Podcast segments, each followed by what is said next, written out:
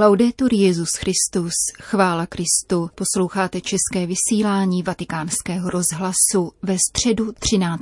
ledna.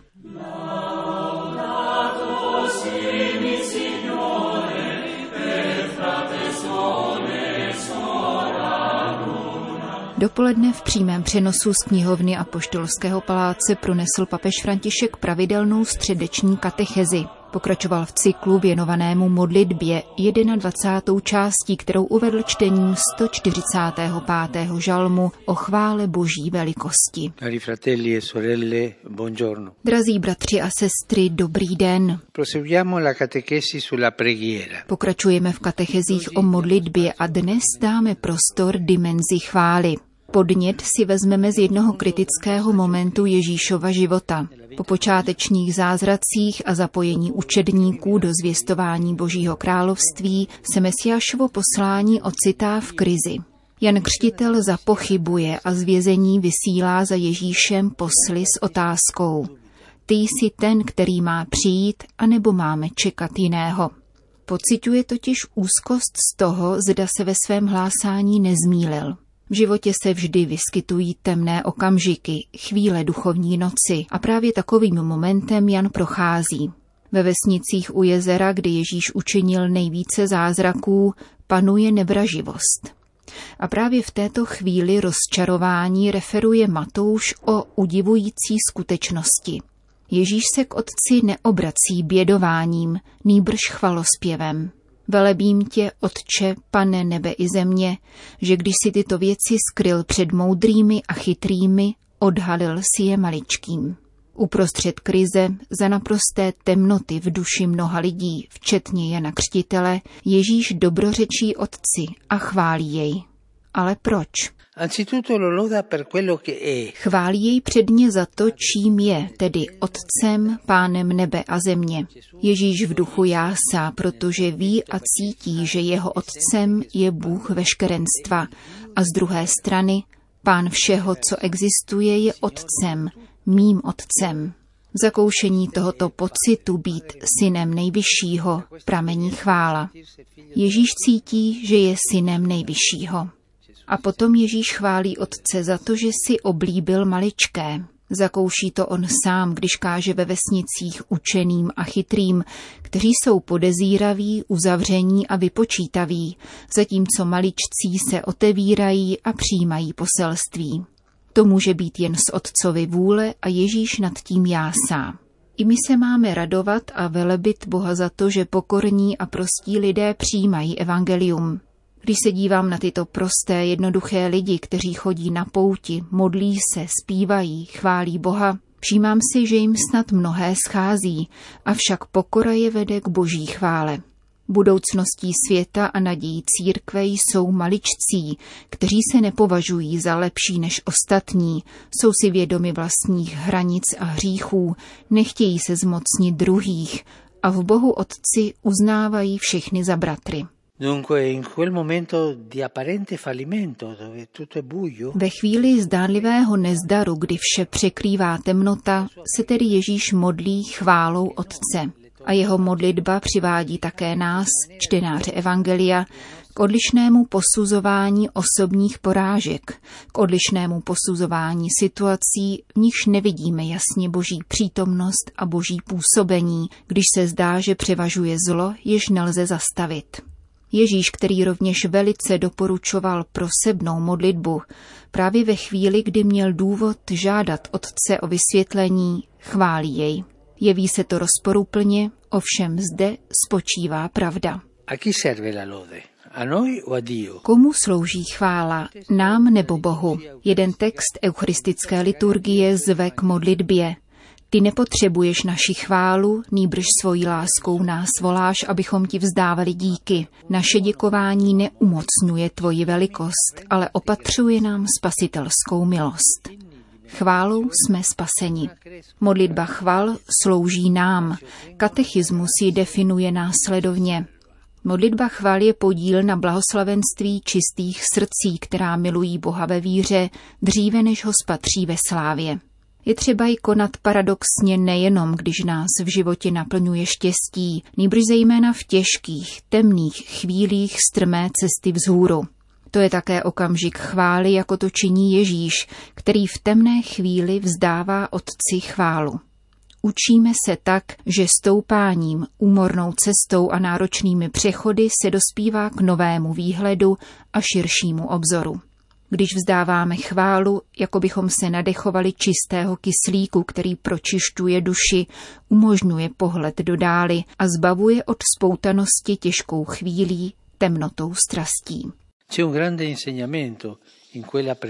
Obrovské ponaučení spočívá v modlitbě, která již osm století nepřestává pulzovat a kterou složil svatý František na sklonku svého života. Píseň bratra slunce a nebo tvorstva. Prostáček ji nesložil ve chvíli radosti a blahobytu, níbrž uprostřed strádání. František byl už takřka slepý a doléhala na něj samota, kterou nikdy dříve nezakusil. Svět se jeho kázáním nezměnil, mnozí jsou nadále drásáni rozepřemi a navíc postřehuje blížící se smrt. Mohl to být okamžik krajního zklamání a prožitku vlastního nezdaru. František se však v této smutné chvíli, v tomto temném okamžiku modlí. Buď pochválen, můj pane. František chválí Boha za všechno, za dary stvoření i za smrt, kterou odvážně nazývá sestrou, sestrou smrtí. Tyto vzory svatých křesťanů, kteří chválili Boha v nesnázích a také Ježíšův příklad, nám otevírají bránu veliké cesty vedoucí k pánu a obrozují nás. Chvála ustavičně očišťuje. E Svatí a světice nám dokazují, že je vždycky možné chválit Boha v dobrém i ve zlém, protože je věrným přítelem. Toto je základ chvály. Bůh je věrný přítel a jeho láska nikdy nezanikne. Trvale stojí po našem boku, stále nás očekává. Kdo si prohlásil, že je strážní hlídkou, která je nám na blízku a vede nás bezpečně vpřed. Seberme odvahu, abychom v těžkých a temných momentech vyslovili Požehnaný si, pane. Chvalme pána, velice nám to prospěje. Po souhrnech katecheze v dalších osmi jazycích se Petrův nástupce se všemi, kdo sledovali její dnešní přenos, rozloučil opět v italštině slovy. Stavte do středu svého života Krista, abyste byli nositeli světla a naděje ve společnosti. A nakonec myslím jako obvykle na mládež, staré a nemocné lidi a na novomanžele. Čerpejte v pánu každý den sílu k cestě dál a buďte svědky pokoje lásky. Po společné modlitbě odčenáš Petrův nástupce všem požehnal. Benedicat vos omnipotens Deus, Pater, et Filius, et Spiritus Sanctus. Amen.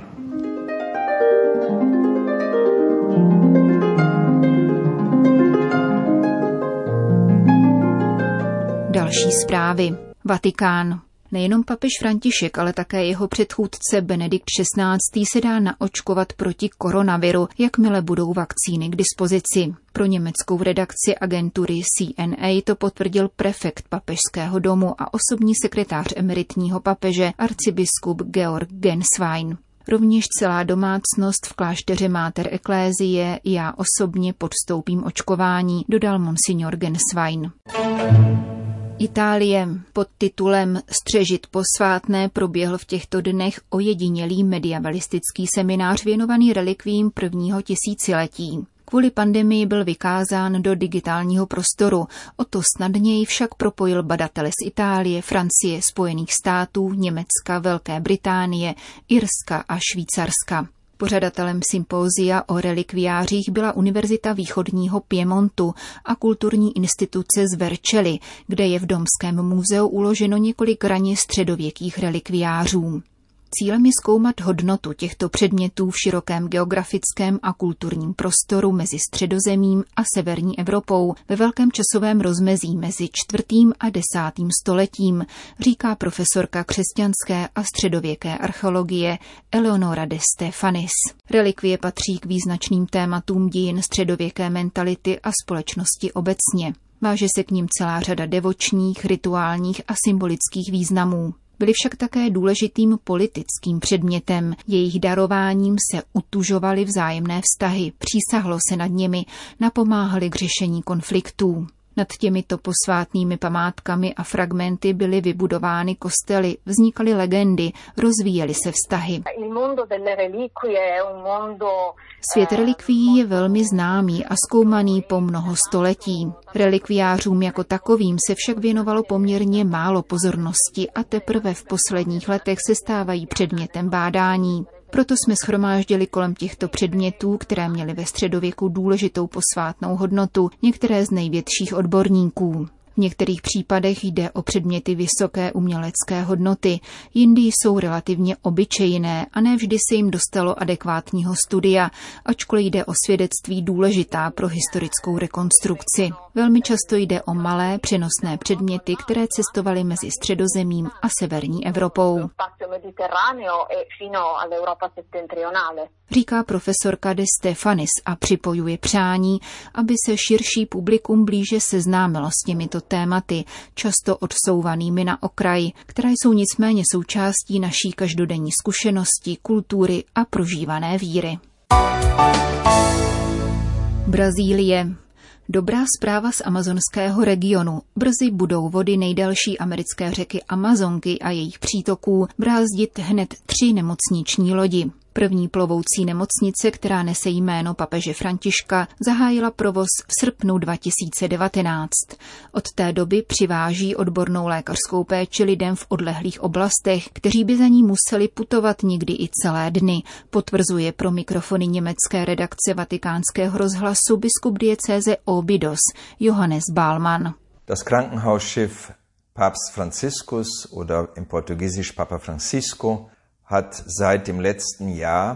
Nemocniční loď papež František od loňského roku umožnila 80 tisíc lékařských zákroků, což odpovídá provozu středně velké nemocnice. Zjistili jsme ale, že její kapacity jsou omezené a že musíme učinit další krok. Loni jsme proto zahájili přestavbu dalších dvou plavidel. Jedno z nich byla typická amazonská cestovní loď, na které cestující se svými hamakami tráví delší plavby. Po přestavbě tato loď dostane jméno Jana Pavla II. a bude mít velké prostory jak pro zdravotní péči, tak pro personál. Lodní nemocnice papež František byla pro poskytování všech těchto služeb jednoduše malá. Třetí loď, která již byla zakoupena a přestavuje se ve městě Manaus, se bude plavit brazilským státem Amazonas, zejména na úseku Manaus Parentens pod jménem Jan 23. Také tuto nemocniční loď církev získala díky partnerství se státní prokuraturou, která na nákup lodí uvolnila finance z pokuty za ekologické škody. Zum Erwerb dieser Krankenhausschiffe. Projekt plovoucí nemocnice podnítil papež František a svěřil jeho realizaci brazilským františkánům. Finanční zdroje pochází z penále, které museli zaplatit firmy Bass a Shell v procesu za ekologické zločiny ve státě São Paulo. Vysouzených zhruba 6 milionů euro určili brazilské soudy na sociální projekty, v tomto případě zdravotní péči o amazonské obyvatelstvo. Pro lidi zde v Amazonii a jejich zdraví je to skutečný pokrok a vzhledem k nedostatečné infrastruktuře i počtu lékařů je to konkrétní skutek lásky k bližnímu und der Hospitäler. Hodnotí brazilsko-německý biskup celý projekt a netají radost nad jeho úspěšným růstem. Dodejme, že františkán Johannes Bálman pochází ze severního Německa a v Brazílii působí od roku 1984. Biskupem amazonské diecéze Obidos jej jmenoval v roce 2009 papež Benedikt XVI. O deset let později se biskup Balman účastnil mimořádné synody o Amazonii, kde hovořil právě o plovoucí nemocnici a svůj příspěvek doprovodil filmovou dokumentací. V synodní aule se tehdy filmová projekce konala vůbec poprvé v historii.